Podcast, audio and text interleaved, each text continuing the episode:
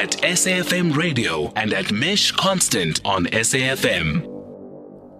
So, apparently, seven of the ten countries where people are most likely to help a stranger are located in Africa. This is an extraordinary concept, and uh, of course, it potentially talks back to the idea of Ubuntu on the continent. The United Nations uh, 2020 Islamic Philanthropy Report was launched ahead of the holy month Ramadan, and it referenced South Africa as one of the biggest risers and givers. On the line with us, we have Shadi Ghrawi, who is United Nations spokesperson for private sector partnerships uh, in the faith based philanthropy area. Shadi, thank you so much for joining us. Hello and uh, and uh, good morning to you. Thank you so much for uh, taking time out uh, during uh, what has been such a challenging and also a very poignant time, I think, for many South Africans. Shadi, I wonder if you could talk to us about the philanthropy report that was launched, the Islamic philanthropy report that was launched. Uh, definitely. Um, so, as you have said, ahead of the month of uh, of uh, Ramadan, UNHCR launched its um, its 2020 uh, Islamic Philanthropy uh, report, which actually highlights the impact of its uh, refugee Zakat fund um, on the lives of of of of displaced persons uh, worldwide.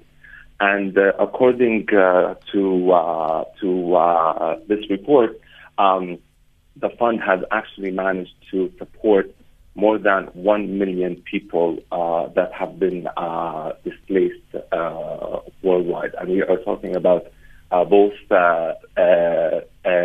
refugees and also internally displaced persons.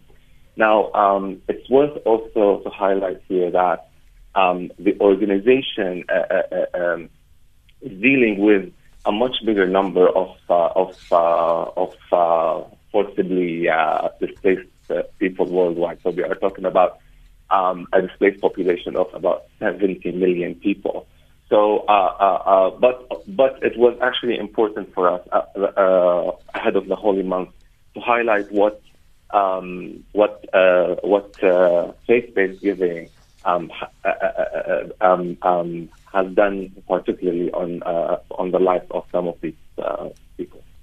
Shadi, let's. There, there's two questions that I want to go into. The one is obviously the uh, role of South Africa on the continent, but also when we talk about refugees and migrants, we often think of migrants who leave Africa and then go to Europe. But what is, is, is a common fact and known fact is that the majority of refugees and migrants, in fact, are um, many of them, not the majority perhaps, but, the, but a, a high level of them, are in fact moving between borders on the African continent itself. Um, yes, and uh, this is actually uh, the fact uh, worldwide is that most of the people who flee their their uh, their uh, their uh, countries actually end up um, uh, staying in the neighboring uh, countries of of of, uh, of, of the countries that they have actually fled from, and usually a very small number tends to let's say venture further. And uh, and I think this is the, this is uh, basically a very important fact to to to to to build on and to to to make sure that uh, uh, various partners and donors are actually considering support for uh, for the for the top uh, uh, refugee uh, hosting um, countries worldwide. And I think I would like to also add on on a very also um, let's say a um, good point that you have uh, that you have actually uh, mentioned in the beginning is that in this report that we have launched, we made reference to last year's uh, uh, World uh, World uh, Giving Index, which actually ranks South South South Africa as number six in the list of of the biggest risers in philanthropy uh, globally. And this is actually a very also important point that we have to keep in mind. So the country is now in the same list uh, with, let's say, countries uh, uh, such as the UAE and also uh, uh, uh, um, Malaysia. So, you know, I'm interested by this term, the biggest risers. Um, I would be saying the biggest givers. What do you mean by the biggest risers? Um, it means uh, it means that these are, uh, let's say, countries that have witnessed um, a significant increase ah. in the levels of of uh, of uh, giving worldwide. So they okay. so they probably weren't on the map of top, uh, let's say, givers before. Shadi, um, we look at uh, something like Gift of the Givers in South Africa, which of course talks very much to faith based values and the role that that, that, that plays in uh, charitable donation.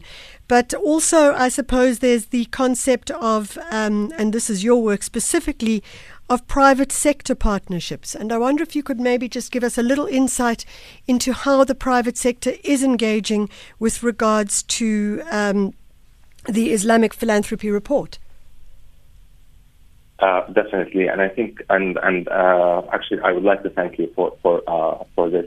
Uh, partnerships are really key to achieve um, the uh, let's say the the the the impact that we have managed to, to actually achieve last year, and without um, various partners that actually included um, um, faith-based foundations, uh, uh, zakat houses, Islamic financial uh, institutions, and also uh, philanthropists. So without, let's say, the partnership with all these different uh, uh, uh, players that have actually trusted us yeah. in giving their zakat money, we wouldn't have been able to achieve this, uh, uh, this you know, uh, big number. And we and also this year and also moving uh, moving forward, we will keep counting on these uh, uh, uh, uh partnerships. Fantastic. Shadi Ghrawi, thank you so much for joining us, United Nations spokesperson for the private sec- for private sector partnerships and faith-based philanthropy, and certainly an interesting space to think about with regards to how faith-based values play an important role in influencing charitable donations, but also how the latest 2020 Islamic Philanthropy Report references South Africa as one of the top seven, the biggest riser in terms of giving in uh, faith and faith based giving. So that's very powerful. And we have to say once again to South Africans who are involved in that, we have to say thank you. The Jet Set Breakfast on SAFM. Destination unknown.